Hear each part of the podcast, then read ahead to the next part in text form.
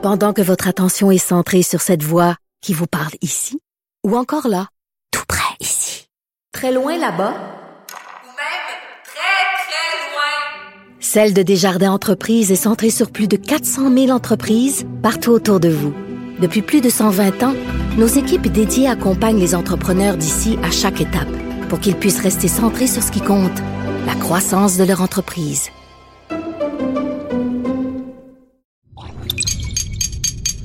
Cube Radio. Sophie Durocher. Sophie Durocher. Sophie Durocher. Mon nom est Sophie Durocher. Sophie Durocher. Des opinions éclairantes qui font la différence. Cube Radio. Bonjour tout le monde, bon mercredi. Quand vous n'êtes pas content d'une entreprise, mettons que vous avez acheté un produit dans une, entreprise puis que le produit est défectueux, ben vous pouvez décider de, boycotter cette entreprise-là. Si une entreprise a un comportement que vous considérez euh, immoral ou que les gens, les dirigeants de l'entreprise posent des gestes qui vont contre vos, vos, valeurs, vous pouvez vous désabonner de cette compagnie-là. Vous pouvez euh, euh, écrire des lettres ouvertes dans les journaux pour condamner cette compagnie-là. Vous pouvez la boycotter. Il y a toutes sortes de choses que vous pouvez faire. Moi, quand je vois dans les journaux que euh, l'Église catholique euh, a été complice pendant des années d'actes systématiques de pédophilie, que l'Église catholique le savait, que l'Église catholique n'a rien fait, au contraire, qu'elle a encouragé ça en prenant les curés ou le personnel qui a posé ces gestes-là, qui les a simplement déplacés de paroisse en paroisse pour les, les qui puissent continuer en toute impunité de commettre des actes de pédophilie, j'ai juste envie de dire, mais qui a envie d'être associé avec cette organisation-là? Alors, vous avez le moyen de le faire. Vous pouvez, si vous avez été élevé dans la, dans la tradition catholique et que vous avez été, par exemple, baptisé, ben, vous pouvez faire votre apostasie. C'est votre façon à vous de dire à l'Église catholique, je trouve dégueulasse le comportement que vous avez eu. Moi, je l'ai fait il y a plusieurs années. Je m'en porte très bien. J'espère que je ne me ferai pas accuser de catophobie aujourd'hui quand j'ai vu cette enquête menée en France qui montre qu'il y a 216 000 victimes de pédophilie depuis les années 1950. J'ai poussé un découragé et dégoûté. Ben voyons donc. De la culture aux affaires publiques. Vous écoutez Sophie Durocher. Cube Radio. C'est une grosse nouvelle dans le milieu des médias et du divertissement. Gestev, donc cette filiale de Québécois qui devient gestionnaire du cabinet cabaret, pardon, du Casino de Montréal. On va parler tout ça avec Martin Tremblay, qui est chef de l'exploitation du groupe Sport et Divertissement de Québécois. Monsieur Tremblay, bonjour. Bonjour Sophie. Dans la vie de tous les jours, le nom de Gestev, c'est pas un nom que monsieur et madame tout le monde entend souvent. Alors, on va peut-être commencer par le début, monsieur Tremblay. Gestev, c'est quoi puis qu'est-ce que ça mange en hiver? C'est une très bonne précision pour vos auditeurs. Donc, Gestev, c'est la filiale de promotion d'événements et de spectacles de Québécois. Donc, euh, euh, notre navire amiral, je vous dirais, est, bien connu de la population, est à Québec. C'est le centre d'Idétron dont nous en sommes le gestionnaire depuis 2015. Donc, clairement, nous sommes, nous présentons les plus grandes tournées internationales euh, à Québec, mais nous avons aussi acquis l'année dernière le Théâtre Capitole, qui est un superbe théâtre de 1100 places à Québec, qui a été bâti au début du 19e siècle. Donc, on est la filiale de production de spectacles des Québécois. Alors, la question que tout le monde se pose, puis je vais me faire vraiment l'avocat du diable ici, Monsieur Tremblay, vous le savez, quand on parle de, de, de Québécois et des médias et du divertissement, les gens peut-être euh, se posent la question, est-ce que dans ce nouveau cabaret, enfin, c'est le même cabaret, mais maintenant géré par euh, Gestev, est-ce qu'il va y avoir que des artistes qui font partie de la grande famille de Québécois? Il, peut y avoir des artistes de partout et ce que nous souhaitons, c'est d'avoir une offre diversifiée. Premièrement, quand nous avons vu l'appel d'offres de la Société des casinos au printemps, nous avons clairement étudié leur volonté d'augmenter l'achalandage. Donc, la première chose que nous avons fait, c'est un partenariat avec trois entités. Donc, Musical Spectacle, qui est, oui, une filiale de Québécois, mais également euh, Comédia, qui est un leader de l'humour au Québec, et puis Production Martin Leclerc, qui œuvre dans le milieu depuis des années. Donc, l'idée, c'était de se dire que la salle du casino, bien qu'elle soit une des salles les plus modernes au Québec, donc entièrement rénovée en 2015, avec une superbe, un superbe équipement, une capacité acoustique importante. Donc, c'était une salle qui était sous-utilisée. Avec ce partenariat-là, avec trois partenaires de production. Donc, clairement, on s'assure d'un volume important, d'un achalandage, et nous comptons tenir 200 spectacles au Québec en 2022 avec ces trois entités, mais je, je vous dis d'emblée que nous sommes très, très ouverts à recevoir euh, l'ensemble des producteurs du Québec.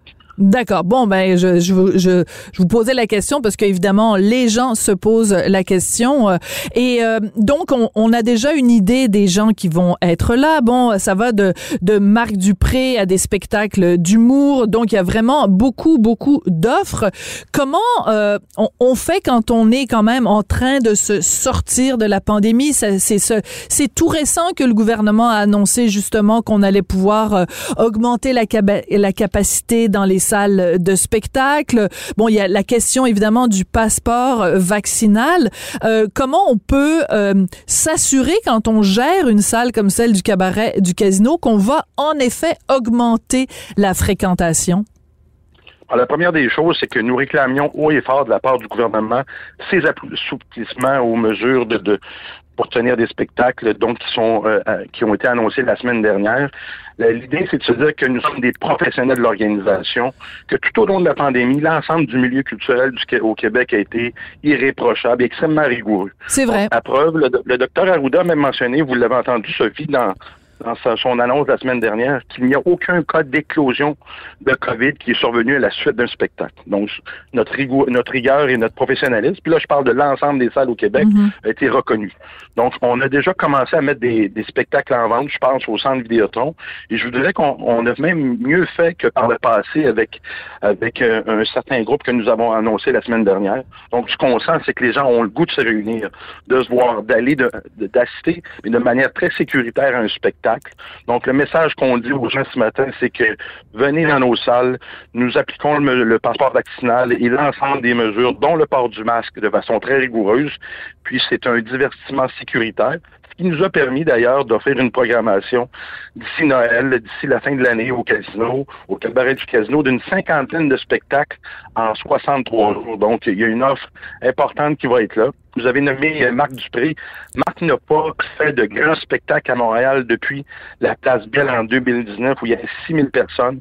J'y étais, c'est un superbe spectacle. Marc a accepté d'être notre, euh, notre artiste d'ouverture du 17 au 20 novembre. Sophie, je vous invite à la première du 18. vous êtes clé, vous êtes la bienvenue. Vous êtes gentil. il y a beaucoup, beaucoup d'autres euh, artistes que les Québécois aiment qui seront, je pense aux deux frères, à Cain, à Brigitte Boisjoli, Maxime Landry, Marie-Michel Desrosiers, Joanne Blouin et Ludovic Bourgeois.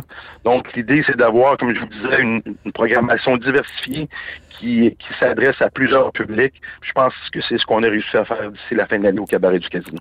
Dans quelle mesure cette, euh, cette annonce-là, donc, que Gestev va gérer le cabaret du casino de Montréal, dans quelle mesure ça s'inscrit dans une offensive de la part de Québécois pour contrer l'omniprésent Evenco?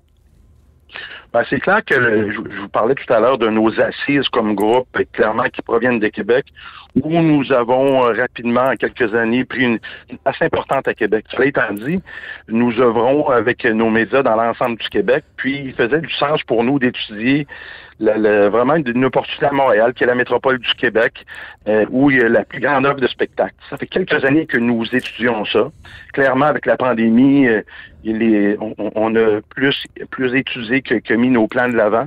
Cela étant dit, la, avec l'appel d'offres du printemps et les conditions qui étaient rattachées, c'était une bonne occasion pour nous de, de mettre un premier pas à, Montréal. Mais vous avez raison, Venco est un joueur important, voire dominant depuis euh, le début des années 2000, donc une longueur d'avance sur plusieurs producteurs. Puis, euh, comme nous sommes dans le milieu, nous avons des relations avec euh, des producteurs de différents types de, musique et de, de styles au Québec. Puis, il y avait, une, au fil des, des, mois, des derniers mois, j'ai eu bien des discussions. Puis, notre, je vous dirais que notre venue à Montréal était souhaitée une plus grande concurrence était souhaitée. Et ça, dans l'ensemble des secteurs d'activité d'économie, une plus grande concurrence bénéficie absolument à tout le monde, tant aux producteurs qu'au public. Donc, euh, oui, nous sommes contents de, de, de, cette première incursion à Montréal, qui ne sera pas la dernière par ailleurs. Oui, alors euh, ben on parle tout le temps de diversité, ça prend plus de diversité. Ben en affaires aussi, des fois la diversité ça fait du bien.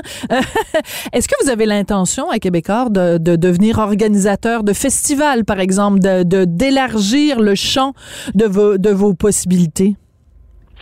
Tout à fait. Donc, on a, euh, au cours des premières années, on a dû installer nos, nos, nos activités, euh, se doter d'une force de production importante. Je vous dirais que la période post-pandémie va être une période d'expansion importante pour nous autres. On est en discussion avec euh, plusieurs, je vous dirais, pour être pas trop dans les précisions, mais vous dire quand même que pour vous donner un peu d'indication, nous sommes en discussion avec plusieurs sites au Québec, avec plusieurs promoteurs. Nous avons plusieurs projets dans, dans nos dans nos dans nos cartes maintenant, le, je, vous allez nous voir beaucoup plus présents, dont, dont, dont dans la grande région de Montréal. Oh oh, avez-vous un scoop pour nous, Monsieur Tremblay? Aujourd'hui, c'est l'annonce du cabaret du casino. en tout cas, j'espère que le jour où vous allez avoir une grosse annonce à faire, que c'est nous qui allons l'avoir. on va se revoir, Sophie. On va se reparler de cette occasion. On, on va, euh, on veut avoir euh, le scoop. Écoutez, de, parlons de façon plus précise quand même euh, du cabaret, du casino. Je veux pas vous faire de peine, mais dans l'imaginaire peut-être d'une partie de la population, on associe le casino et peut-être le cabaret à cause de son passé euh, des dernières années, plus à des spectacles, mettons, euh, pour euh, des gens de l'âge d'or. Donc, vous avez, vous devez changer, casser l'image du cabaret, du casino. Vous en êtes conscient, Monsieur Tremblay? Euh, ce que je suis conscient, c'est que c'est une salle qui est, qui est magnifique et qui a été sous-utilisée. Oui. Donc, je ne reviendrai pas sur l'ancien gestionnaire. Je pense que vos, vos, auditeurs et les lecteurs du journal sont bien au courant de cette de cette de, de, ce passé-là. Cela étant dit, avec l'équipe du Casino de Montréal puis de la Société des casinos, il y a une volonté d'éclater, de diversifier la clientèle, non seulement pour le cabaret, mais pour l'ensemble des activités du casino. Pour moi, le casino, Sophie, c'est un pôle de divertissement important et on doit s'adresser à l'ensemble des clientèles.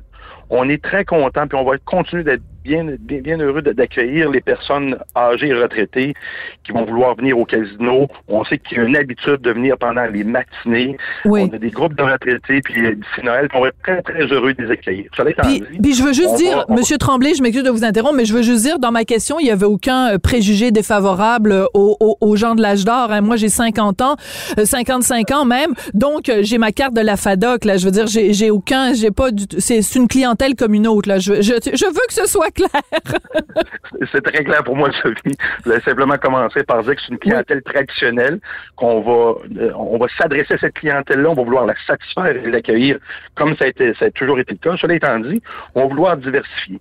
Je vous donne des exemples. Marc Dupré, dans le passé, serait pas venu au casino. Il va y être. La clientèle des deux frères, c'est plus jeune également. Puis, on, on, est également actionnaire d'un groupe qui s'appelle Multicolor, donc qui produit pique-nique électronique. Pourquoi pas des spectacles électroniques dès 2022 au cabaret. Ah oui? Donc on a oui, on a Hmm. plusieurs discussions. On va vouloir innover. Puis n'oublions pas que c'est un centre de divertissement. Oui, il y a le jeu, mais l'idée c'est de passer, c'est, de passer une belle soirée, d'aller d'aller manger au casino, de, de, avec des amis, de venir à un spectacle. C'est un, une, une atmosphère qui est festive. Donc clairement, nous allons éclater l'offre de programmation. Puis je pense qu'on va vous étonner et que l'ensemble des publics vont se sentir d'une manière ou d'une autre, je pense, interpellés par l'offre de divertissement du cabaret et du casino. Alors, ce qui est intéressant, c'est que on connaît bien évidemment le groupe Comédia, on connaît Sylvain Parent-Bédard qui fait un boulot absolument extraordinaire, puis qui est très fier de faire plein de choses à Québec. Donc, en l'amenant, euh, lui, à faire des, choses à Montréal, au cabaret, c'est un petit peu de l'esprit combatif puis de l'esprit original de la ville de Québec que vous ramenez à Montréal. Oui, puis Comédia, il y a une parenté entre Comédia et Gestev. Deux entreprises dont les racines sont de Québec, mais avec une portée nationale puis une volonté de faire des affaires partout au Québec. Sylvain est reconnu pour être un producteur télé de première classe. Ils font des spectacles avec des humoristes qui sont partout au Québec. Donc, c'était maintenant le temps pour eux aussi. Ils avaient les mêmes, ils avaient les mêmes aspirations que nous. Ils étudiaient une opportunité de venir à Montréal. C'en est une pour eux, puis on est super content de le faire en leur compagnie. Donc, il y aura des humoristes. On va créer des rendez-vous avec des franchises, des propriétés intellectuelles de comédiens. Et je pense que ça va être tout nouveau au casino, mais je pense que ça va être apprécié des spectateurs. Oui. Euh, Est-ce que vous le fréquentez, vous, le casino, euh, Monsieur Tremblay? Allez-vous... Euh, de- depuis quelques années. fait que, mo- moins, j'ai été pour la boxe. Notamment, je suis un amateur de boxe. J'ai été à plusieurs reprises, passé des belles soirées là-bas. Cela étant dit, pas, pas, pas d'une façon, euh, euh, je dirais, permanente. Non, mais je vous dis ça parce que moi, je dois vous avouer un vice. Ça fait beaucoup, beaucoup rire euh, mon mari. C'est que euh, dans le temps où il y avait un excellent restaurant euh, au, au casino, euh, on allait de temps en temps manger là. Et avant d'aller euh, manger, je m'installais toujours à une table de blackjack. Puis j'avais le grand plaisir de perdre des sous.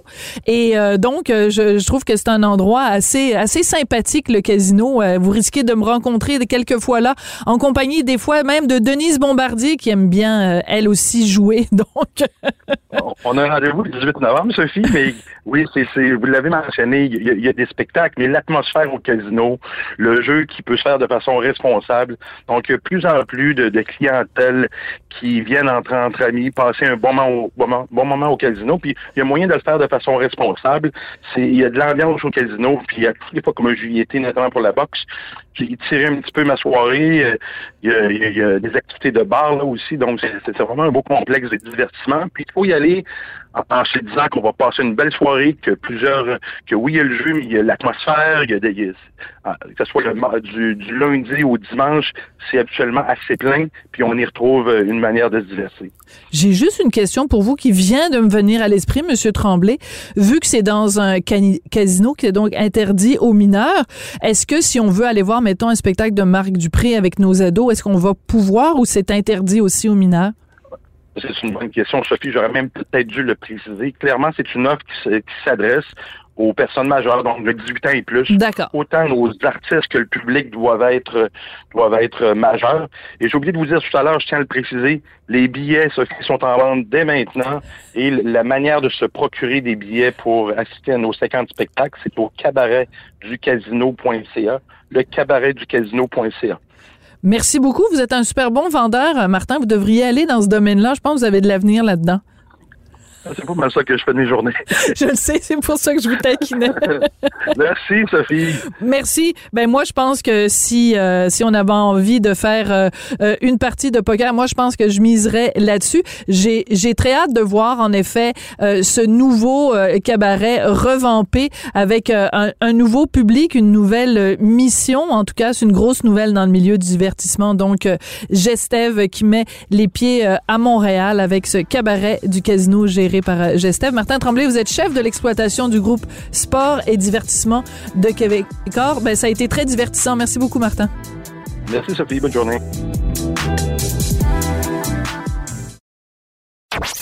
Sophie Durocher. Une femme distinguée qui distingue le vrai du faux. Vous écoutez Sophie Durocher. Cube Radio. Les rencontres de l'heure. Marie-Claude Barrette et Sophie Durocher. La rencontre Barrette du Rocher. Les médecins qui font l'annonce de couche Pampers à la télévision. Comment ça se fait qu'ils disent rien quand tu vois que le pupille du petit bébé il est bleu? On a appris hier avec beaucoup de tristesse le départ, le décès de l'humoriste Pierre Légaré et c'est de ça que Marie-Claude Barrette voulait nous parler aujourd'hui. Marie-Claude, bonjour.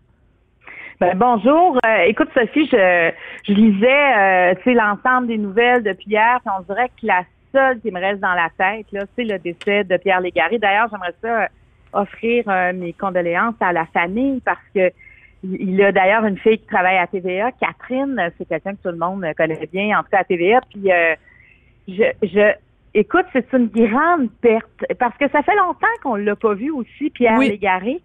Et on dirait que d'en parler en nous disant ben il est décédé, on dirait que ça c'est comme si ça se peut pas, tu sais. Et en même temps, on réalise à quel point il a été important dans le paysage québécois et euh, j'ai j'ai écouté plein de témoignages en rafale que des gens qui l'ont côtoyé euh, racontaient et c'était euh, on- c'était toujours des témoignages humains. On a l'impression que cet homme-là avait une grande humanité. Euh, c'est un, c'était un humoriste euh, particulier. C'est un humoriste euh, qui était comme un reflet de nous, qui nous observait. Hein, il était psychologue Mm. de formation, il était psychologue du développement organisationnel en milieu scolaire. Oui, puis ça paraissait dans son humour. ça paraissait qu'il connaissait bien l'être humain. Tu sais, c'était pas de l'humour pipi caca. C'était vraiment de l'humour d'observation. Oui, puis ça, ça, je trouvais que ça apporte quelque chose, ça élève. Hein? Quand tu as un type d'humour comme ça, ça élève l'humour et c'est pas que de l'humour, c'est des réflexions et c'est des, des réflexions avec lesquelles on repart après avoir entendu. Tu sais, il disait souvent, le secret du bonheur, ben, c'est d'être heureux. Et sais, je, je me disais, OK, sais, ça voulait dire, ben, tu sais, arrange-toi pour être heureux à un moment donné parce Ben. qu'il n'y a pas d'autre secret que celui-là. Ben, c'est comme le sucre à la crème. Hein? Le bonheur, c'est comme le sucre à la crème. Si tu en veux, tu t'en fais. exactement, exactement. Donc, je trouvais qu'il faisait, il faisait beaucoup appel à notre intelligence. Et ça, euh, ça fait du bien de, de faire appel à cette intelligence-là. Puis il a fait appel de différentes façons. Puis tu sais, c'est un gars qui avait, on dirait, pas de plan de match dans la vie. C'est un gars qui a suivi son cœur, qui a suivi son instinct, son intuition. Parce que, tu sais, il est passé de psychologue dans le milieu scolaire. Après ça, il a été scripteur pour la télé, la radio. Après ça, il a été script, il a, été euh, auteur pour divers artistes. Tu sais, quand tu faisais, par exemple, même Lara Fabian a eu recours à ses services pour un de ses spectacles. Puis ça a été long avant qu'il arrive comme humoriste. Il est arrivé sur scène en 1989. Tu sais, ça a été, je trouve que c'est quelqu'un qui a pris son temps, puis puis à un moment donné, ben il s'est dit, je suis rendu à faire de la scène, puis il a fait de la scène. Donc, c'était pas planifié. Et, et c'est, on a été chanceux de connaître cet homme-là. Puis quand je te dis, j'écoute tous les, euh, les humoristes, les gens qui l'ont côtoyé faire des témoignages, il y en a beaucoup qui pleurent en faisant Oui. ce témoignage-là. Euh, c'est très touchant, je trouve, de dire, OK, c'était, je- c'était quelqu'un de grand. Sa fille parle de lui avec, elle, elle dit, c'est quelqu'un qui était très humble. C'est, c'est quelqu'un euh, qui trouvait du bon chez tout le monde. Michel Barrette qui dit, écoute, il faisait la tournée de, de son spectacle, puis il parlait de mon spectacle pendant sa tournée parce qu'il voulait que les gens viennent voir mon spectacle parce qu'il disait, ben regarde, ça, vous êtes déjà dans généreux. Ben oui. oui, oui, puis ça fait du bien d'entendre ça aujourd'hui, tu sais, dans une période, on dirait, où c'est plus noir d'entendre parler de, Pierre Légaré. Malheureusement, il est décédé, mais le fait qu'on témoigne comme ça, j'imagine, pour la famille, ça doit être extraordinaire aussi de recevoir tous ces commentaires euh, qui, défilent un peu partout. Oui, puis il y a deux choses que je voulais euh, rajouter, c'est que euh, tu sais je parlais avec moi parce que bon on est entouré d'une jeune équipe euh, euh, ici euh, à Cube puis même euh, euh, au journal. Euh, c'est un peu dommage parce qu'en effet vu que ça faisait plusieurs années qu'il n'était plus présent mettons dans nos télés ou sur nos scènes euh, pour toute une jeune génération, tu leur dis Pierre Légaré puis ça ça ne ça ne sonne pas une, cloche. Ça, c'est la première chose. C'est un peu dommage. Donc, c'est- bien qu'on puisse lui rendre euh, hommage aujourd'hui. Puis la deuxième chose, ce n'est rien pour enlever, évidemment, aux autres euh, humoristes. Mais quand même, quand tu dis que le type d'humour de Pierre Légaré, c'était jamais dans la vulgarité, jamais dans l'agressivité, euh, jamais, tu sais, je disais tout à l'heure, jamais dans le pipi caca, mais jamais non plus dans, tu sais, je veux dire, dans, dans des clichés ou des trucs sur les relations hommes-femmes et tout ça. C'est un, genre d'humour intellectuel et à part André Sauvé, je vois pas grand monde qui serait dans cette, dans cette famille-là plus euh, songé comme humour. Absolument. Puis, mais ça, on voit qu'il il, il était dans la lignée aussi des Yvon Deschamps, euh, dans le sens de nous faire réfléchir. Il le faisait différemment, mais il faisait appel à notre intelligence. Euh, avec une plume que moi, je, je dirais exceptionnelle, sa, sa façon de nous dire les choses en peu de mots. Euh, et tu sais, même s'il a fait, euh, si les jeunes ne le, le connaissent pas, peuvent aller, on, on voit Ben tous oui. les pubs.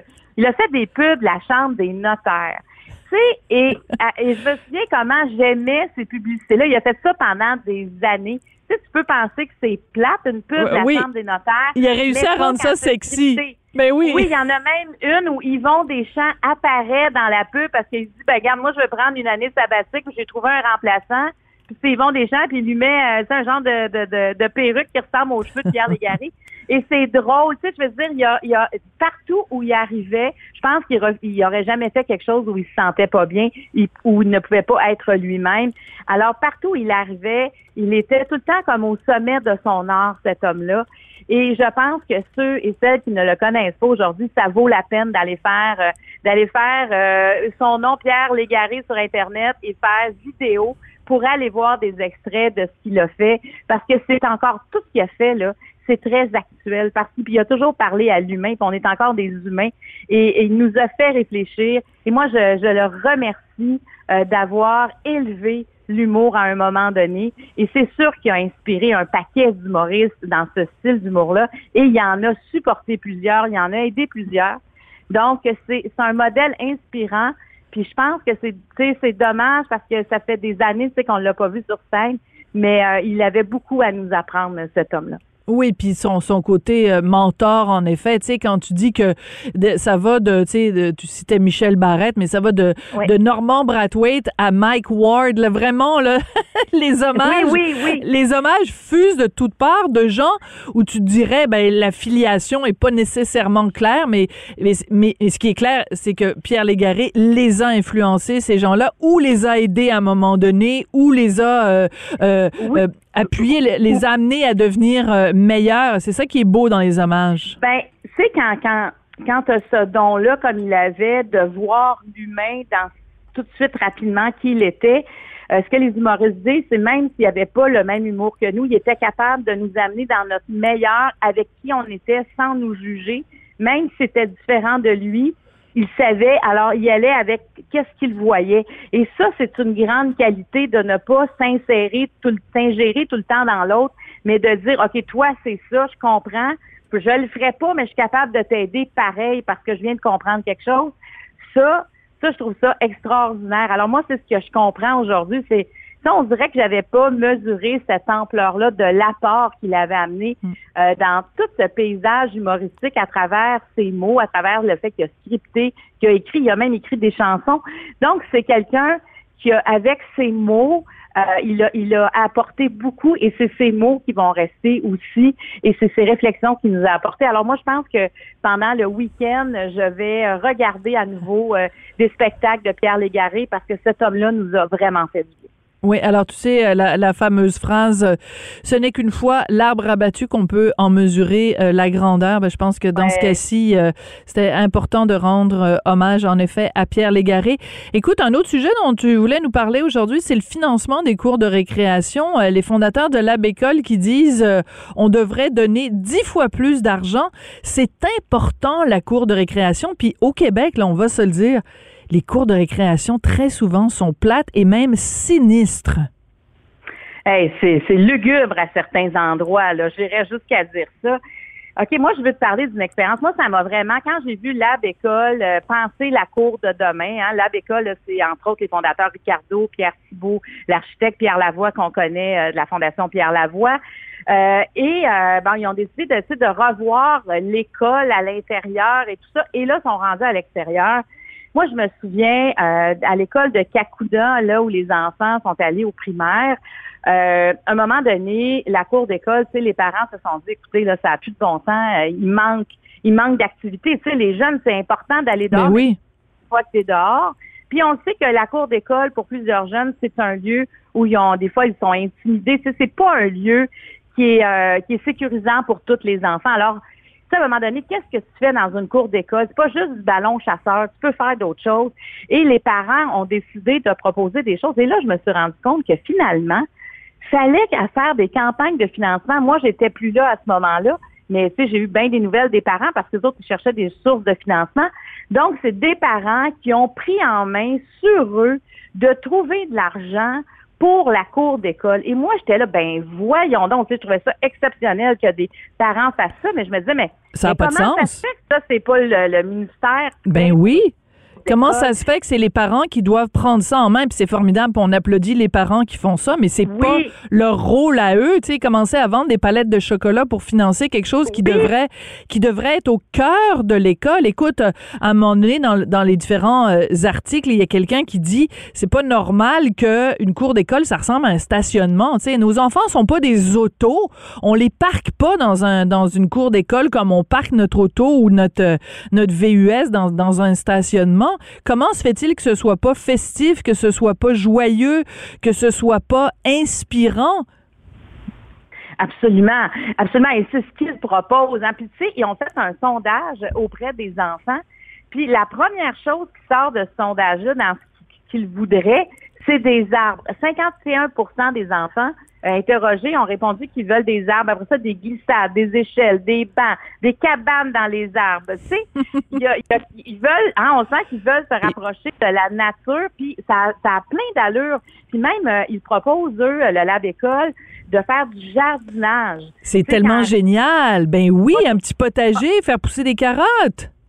Ben, puis c'est bon, c'est puis en même temps tu sais comment ça pousse une carotte. Là, tu sais, ça t'apprend comment ça fonctionne la nature. Moi, je suis quand j'ai lu ça, je dis OK, ça pour moi c'est de l'oxygène parce que il y a beaucoup de comités de parents à travers le Québec qui ont fait ce qu'Acacou ont fait. Hein, c'est pas unique là, qui se sont rassemblés, qui ont dit écoute notre cours d'école a plus de bon sens, il faut faire quelque chose. Et euh, mais mais mais c'est pas aux parents pour moi. Puis la cour d'école fait partie de l'école parce que tu sais quand on dit que nos enfants à un moment donné ont besoin de bouger, ont besoin de socialiser, faut qu'ils sortent de leur isolement, ben ça se passe pas nécessairement assis dans un cours pédagogique. Et c'est je pense que ça peut aider aussi les profs avec des enfants qui sont plus équilibrés, sont capables, de, d'exprimer ce qu'ils veulent exprimer à l'extérieur de l'école et de trouver, tu sais, on n'est pas tout bon euh, des fois dans les sports. Moi, quand j'étais jeune, c'était le ballon chasseur, c'était le drapeau. Puis des fois, je n'étais pas choisie dans les équipes. Tu sais, fait que là, t'as comme rien d'autre à faire que de te sentir un peu rejeté. Et là, je trouve que de, de, de, de pouvoir encore jouer au ballon chasseur, mais de peut-être pouvoir aussi planter euh, des, des carottes, tu sais, il y a comme plusieurs choses que tu peux faire. Alors moi, je leur lève mon chapeau de penser à ça. Et je pense que le, gouvernement, là où il ne devrait pas couper, ben c'est bien dans nos écoles. Puis quand on parle de nos écoles, la cour en fait partie de façon intégrale.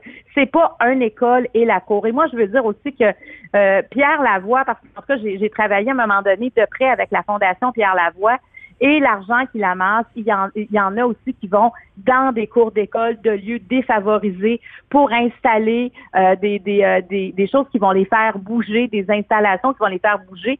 Donc, Pierre Lavoie était déjà dans ce mouvement-là et je peux te dire que la quantité d'écoles qui font des demandes à la Fondation Pierre Lavoie pour avoir des subventions pour améliorer leurs cours, ça n'a aucun sens. moi, j'ai vu des images parce qu'ils envoient des photos à la Fondation. Tu sais, l'asphalte la, toute concassée hum. avec du foin qui pousse d'un crack, là, puis une clôture, euh, une, clôture en broche tout le tour. Décourageant. c'est une ben prison. c'est comme une cour de prison, là.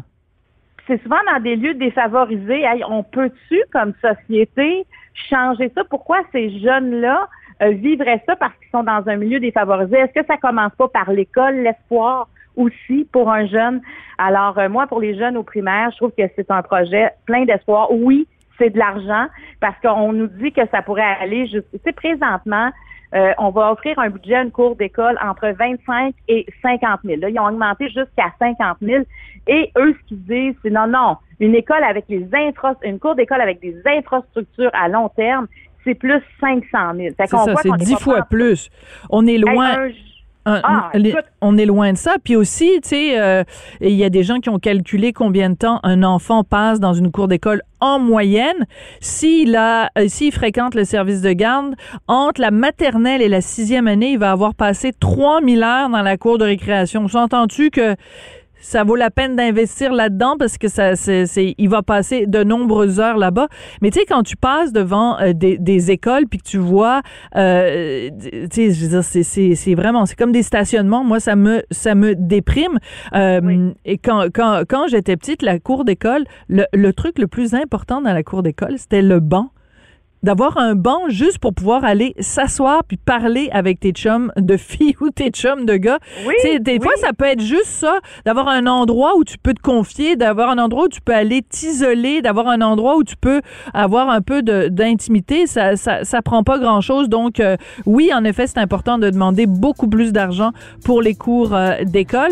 Merci beaucoup, Marie-Claude. Euh, T'es pas avec nous demain, mais on va se retrouver euh, vendredi. Ça fait plaisir. Bye bye tout le monde. Salut. Merci, Marie-Claude. Avertissement. Cette émission peut provoquer des débats et des prises de position pas comme les autres. Vous écoutez Sophie Durocher. Si je vous parle d'exploitation sexuelle des mineurs, peut-être que la première image qui vous vient en tête, c'est des images de la série télé euh, Fugueuse, mais dans la réalité, c'est vraiment rempli d'histoires euh, d'horreur absolument dramatiques. Le gouvernement Legault a annoncé euh, hier un programme 19 millions de dollars sur cinq ans pour euh, la prévention, euh, différentes recommandations, évidemment. Moi, j'avais envie d'en parler avec Christine Saint-Pierre. Elle est députée de l'Acadie pour le Parti libéral du Québec, mais surtout, euh, elle avait participé à cette commission spéciale sur l'exploitation sexuelle des mineurs. Elle en était vice-présidente, donc j'avais bien hâte d'entendre sa réaction. Madame Saint-Pierre, bonjour. Bonjour Sophie. Alors, vous avez donc été vice-présidente de cette commission. Vous avez entendu des témoignages euh, de jeunes femmes, de jeunes hommes qui ont été exploités euh, sexuellement. Euh, comment vous avez réagi à l'annonce du gouvernement hier? Bien, on ne peut que se réjouir de cette nouvelle qu'il y ait des investissements qui soient faits dans la prévention parce que c'est surtout ce qui a été annoncé hier euh, dans ces 19 millions de dollars-là sur cinq ans. On parle de prévention, sensibilisation, c'est vraiment essentiel. C'est une, une partie importante de notre rapport. Cependant, bien sûr, il faut aller dans les détails et on va avoir, on va, va voir aussi comment cet argent-là, de quelle manière cet argent-là sera décliné euh, pour euh, atteindre l'objectif d'une meilleure sensibilisation. Il y a beaucoup de recommandations dans notre rapport, comme, euh, comme vous le savez, euh, 58 recommandations. Il y en a 17 présentement qui ont été appliquées après 10 mois. Donc, il faut euh, demeurer vigilant, il faut continuer à suivre l'action du gouvernement. Madame Guilbeault a annoncé euh, qu'il y aurait un plan d'action. Alors, on va aussi voir euh, quelles seront les mesures qui seront prises pour les victimes directement. Et ça, ça manque. Il n'y a pas de mesures qui ont été annoncées jusqu'à maintenant pour venir en aide euh, aux victimes, les accompagner dans leur sortie euh, de la prostitution. Et euh, on a des recommandations très solides et très fortes là-dessus. Et ça, euh, vraiment, là, c'est le c'est le morceau qui manque et on, est euh, très alerte. On va suivre l'action du gouvernement sur cette question-là. Est-ce que ça veut dire à ce moment-là que le gouvernement a choisi d'être plus euh, en amont et pas suffisamment euh, donc en aval, c'est-à-dire que on a on a choisi de faire de la de miser beaucoup sur la prévention et moins sur l'accompagnement des gens qui sont déjà mangés par le système. Oui, bien en fait, il y a des il y a des longueurs euh, incroyables dans le système. Euh, je suis en contact euh, régulier avec une victime de proxénétisme et euh, elle a fait une dénonciation euh, en 2020 et son procès, le procès du proxénète va avoir lieu en 2022, au mois d'avril 2022. Donc c'est Ben, deux, voyons ce sont donc. deux ans. Deux ans où cette victime-là attend. Cette victime est euh, angoissée, bien sûr, par l'idée euh, d'aller témoigner euh, si tard. Et aussi, à ce moment-là, la mémoire peut avoir des effets sur son témoignage. Alors, il y a une meilleure, euh, meilleur accompagnement qui est nécessaire des victimes, euh, une meilleure aussi, un meilleur accompagnement sur, sur le plan financier, parce que l'une des- de, de nos recommandations qui est très importante, c'est de, de leur fournir une prestation d'aide euh, au moment de la sortie pour les accompagner dans cette sortie-là. Il faut savoir, et le gouvernement va vous répondre, euh, ah, on a euh, on a fait une réforme de ce qu'on appelle l'IVAC, le programme d'aide aux victimes d'actes criminels. Bien, euh, on a ajouté les victimes d'exploitation sexuelle dans cette réforme-là. Vous allez me dire, ah, bravo, bonne chose. Sauf que la nouvelle loi entre en vigueur le 13 octobre. Alors, Et c'est pas rétroactif. C'est pas rétroactif. Loi qui a été adoptée au printemps dernier, entre en vigueur, plusieurs mois plus tard, 13 octobre, et les victimes qui auront eu pris leur courage à deux mains pour aller dénoncer leur proxénète et essayer de se sortir de cet enfer-là, bien elles, euh, on les on les oublie, elles vont passer dans le dallo. Alors, on, on applaudit à la réforme, bien sûr, mais il faut toujours regarder, et le gouvernement est très fort là-dessus, d'avoir de très beaux emballages avec de beaux, de beaux rubans Et lorsque vous ouvrez la boîte de l'emballage, bien parfois on a des surprises. Une autre surprise qu'on a eue récemment, c'est ce fameux tribunal euh, spécialisé pour euh, les victimes euh, de, victimes de crimes sexuels ou de violences conjugales. Tout le monde a applaudi, tout le monde était heureux. On va avoir un tribunal spécialisé. Bien, quand on regarde le projet de loi, plus, la plupart des articles du projet de loi s'adressent à la s'adressent aux juges et on parle de la formation des juges. Mais lorsqu'on regarde des- de ce, ce tribunal-là exactement, ça va commencer par des projets pilotes. Combien de projets pilotes? Quand les projets pilotes? Où les projets pilotes? On ne sait pas. Très euh, silencieux, silence radio là-dessus. On dit, ah, on va avoir un règlement qui va être adopté plus tard. Ensuite, le tribunal, lui, à quel moment il va arriver ce tribunal-là euh, dans, dans l'ensemble, sur l'ensemble du territoire québécois? Silence radio là-dessus, ça va dépendre des projets pilotes. Alors, vous voyez, il faut toujours aller voir le, le diable dans les détails, comme on dit.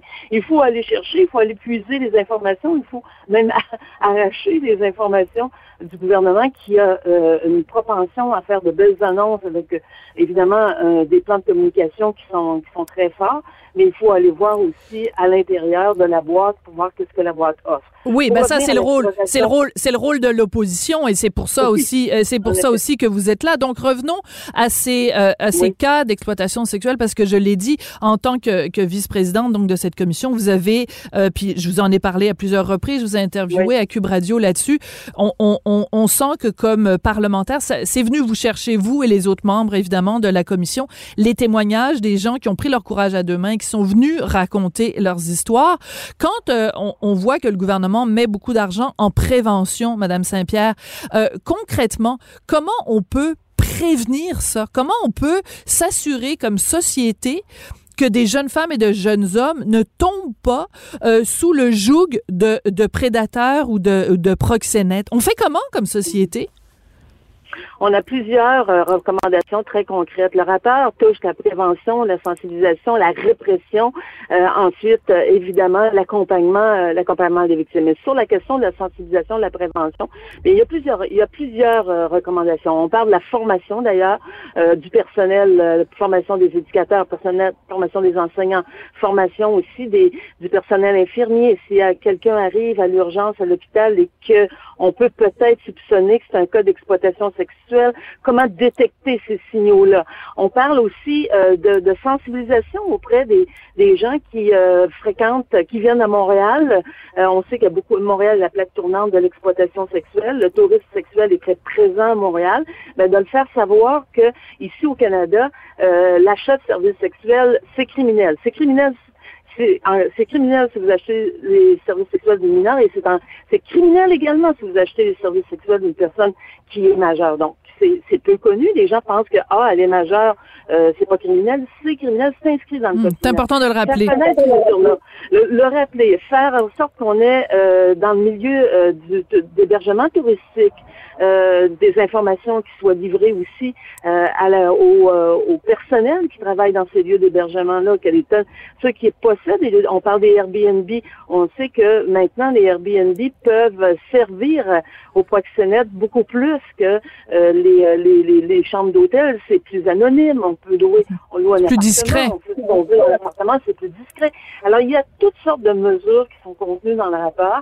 C'est pas qu'une seule mesure, on parle de mesures qui sont euh, qui sont qui sont importantes et qui qui ratissent très très large. Mm. Et c'est ça qu'il faut euh, surveiller dans l'action du gouver- dans l'action gouvernementale. La commission a duré 18 mois. On a livré notre rapport avec 58 recommandations unanimes au mois de décembre dernier. Donc, on est 18 mois plus 10 mois, on est à 28 mois. Et il faut, euh, il faut continuer à appliquer ces mesures-là, ces recommandations-là. Et hier, euh, des journalistes ont posé à la ministre la question, est-ce que vous vous engagez à mettre en place toutes les mesures qui sont proposées, toutes les recommandations qui sont proposées dans le rapport, et elle a refusé de répondre, répondre à cette question. Ouh là Donc, là, il faut OK. continuer à mettre- il faut continuer à mettre la pression. Et sur, je- en revenant sur la question des survivantes, là, il manque cette pièce-là parce qu'ils ont annoncé l'été dernier euh, des mesures euh, d'argent supplémentaire pour la répression, ce qui est une bonne chose parce que les clients, là, euh, ils sont pas inquiétés. On, on, on entend peu parler des, des, des, des, des razzias des policiers pour aller mettre la main au collet des clients, alors que les victimes nous parlent qu'elles elles devaient faire 15 à 20 clients par jour. Donc, c'est c'est pas des histoires inventées. Là. Les victimes, elles, le disent, on les, on les force à faire plusieurs, plusieurs clients. Donc, ces clients-là, ils existent et on les appelait, nous, les clients abuseurs dans notre, dans notre langage. Euh, euh, pendant la commission, on les appelait et on continue de les appeler des clients abuseurs. Donc, beaucoup de mesures euh, qu'il faut mettre en place. Ce n'est pas terminé. Ça, évidemment, on réglera pas ça un coup de baguette magique, mais il faut maintenir, maintenir cette, cette pression-là. Et le rapport est, est en fait un édifice euh, qui, euh, qui touche beaucoup, beaucoup, beaucoup d'aspects. Et ça, on pense qu'avec euh, la mise en place de nos recommandations, on va arriver peut-être pas à éliminer complètement le fléau parce qu'ils ont des belles méthodes. Hein. Les, les proxénètes, là, pendant la pandémie, ils ont ils ont raffiné leur méthode de, de recrutement. Ah oui? Qu'est-ce qu'ils ont changé?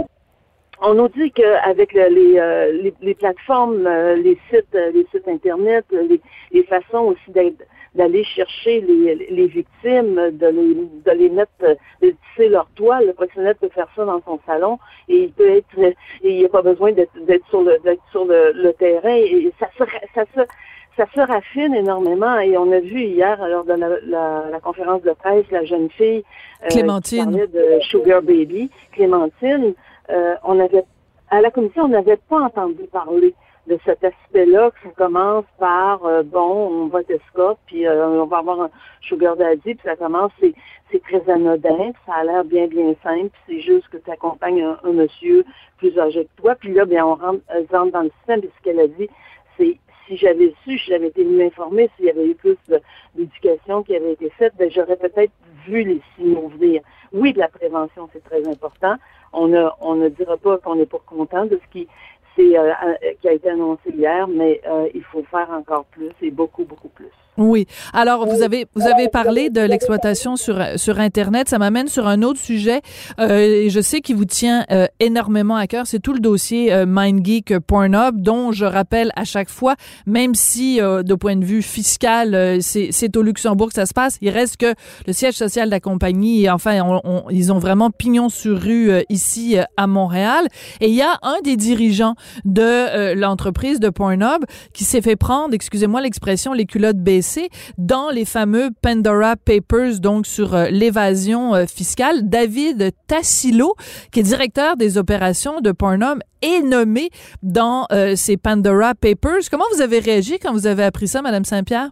Ben, en fait, j'ai pas été trop surprise, mais j'ai réagi, j'ai réagi aussi avec beaucoup de tristesse. Ça veut dire que l'argent que cette personne-là fait sur le dos de victimes qui sont exploitées sexuellement par le biais de Pornhum. Ben, cet argent-là s'en va dans les paradis fiscaux et, euh, et, et, ils ont toutes sortes de, de façons de faire. Ils, ils, vont ouvrir plusieurs, euh, ils vont ouvrir plusieurs sites, ils vont avoir plusieurs comptes et c'est, euh, j'ai pas été surprise parce que ce sont des gens qui font énormément énormément, énormément d'argent sur le dos des victimes.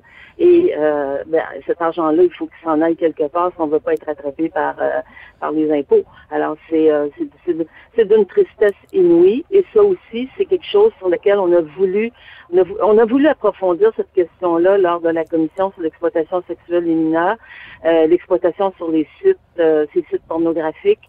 Et bon, le temps nous a manqué, c'était pas le mandat, mais on a fait une recommandation pour qu'on aille plus loin, qu'on analyse la situation comment on, peut aussi contrer ces phénomènes-là et quelle est l'ampleur euh, l'ampleur de, de, cette business-là euh, au, au Québec parce que l'entreprise Mangig, son siège social est à Montréal. Mais c'est ça. Et euh, ces gens-là font, font à fond des affaires ici, sur notre territoire, puis ils hébergent des sites qui euh, exploitent euh, des, des, personnes vulnérables. Mais, mais vous vous rendez compte, vous vous rendez compte, Madame Saint-Pierre, ce que ça veut dire, le fait que le nom de Monsieur Tassilo se retrouve dans les Pandora Papers. Je pensais à ça, je me disais. Donc, il, à partir de Montréal, il exploite cette entreprise, il fait des millions, euh, des dizaines et des dizaines de millions de dollars, mais parce que cet argent-là, en partie, est placé donc dans des paradis fiscaux, ça veut dire qu'il ne, il ne, cet argent-là ne revient pas au Québec et que justement le genre de programme que le gouvernement vient d'annoncer, les 19 millions de dollars pour des mesures de prévention, normalement cet argent-là, il vient à partir de justement l'argent que les différentes compagnies et les différents contribuables au Québec versent au gouvernement. C'est comme ça que ça fonctionne une société. Alors c'est à des gens qui sont au cœur de la société, qui euh, ont des revenus euh, euh, d'une certaine façon immoraux, mais ben, si en plus ces revenus-là ne servent pas à faire de la prévention euh, au Québec, ben on se retrouve, c'est comme un double, une double trahison. Oui, puis il y a des mesures dans le code criminel pour euh, saisir euh, les fruits des actes euh, des actes criminels. Et ces mesures-là peuvent, en fait, ces fruits de ces actes criminels-là pourraient servir à faire de la faire de la prévention et ça, ça serait ça viendrait de ce que du fruit de ce que eux ont on, fait comme comme comme profit. Mais en même temps, ces profits-là, on veut pas non plus qu'ils soient qu'ils existent parce qu'on veut que ce soit que ça soit que ça soit endigué. Mais c'est bien triste. On n'est pas, on n'est pas, on n'est pas naïf. On pense pas que ça va être endigué du jour au lendemain, mais il faut un éveil de la société. Il faut être plus prudent. Il faut que les parents aussi comprennent que lorsqu'on on permet aux enfants d'aller sur euh, des, des, WhatsApp euh, enfants, puis des, des, des, des, des, sites pour enfants, ben, on, on les amène à une certaine dépendance et à vouloir aller sur, sur des sites plus tard qui seront peut-être plus dangereux pour eux. C'est énorme euh, ce que, le, mal que peuvent, faire euh, ces, ces, nouvelles technologies-là. Elles sont formidables, les nouvelles technologies, mais elles ont des effets pervers qui sont terribles. Et euh, il y a aussi une éducation des parents qu'il faut faire. Euh, Absolument. Une prévention et surtout une sensibilisation. Je pense que le témoignage justement de la jeune Clémentine hier, ça, ça contribue à ça. Et chaque fois que euh, vous et d'autres, vous êtes dans, dans, les médias pour nous sensibiliser, ça contribue aussi à, à, l'éveil des gens. Christine Saint-Pierre, donc députée de l'Acadie pour le Parti libéral et porte-parole de l'opposition officielle en matière de culture et de communication. Merci beaucoup d'avoir été avec nous aujourd'hui. Merci, c'est un grand plaisir. Merci à vos auditeurs de nous écouter aussi, religieusement. religieusement, c'est le cas de le dire. C'est comme ça, justement, que se termine l'émission. Je voudrais remercier Rémi Poitras à la mise en onde, à la réalisation. Comme toujours, Florence Lamoureux qui est à la recherche. Ben, continuez justement à nous écouter religieusement, comme le disait Madame Saint-Pierre, et puis on se retrouve demain.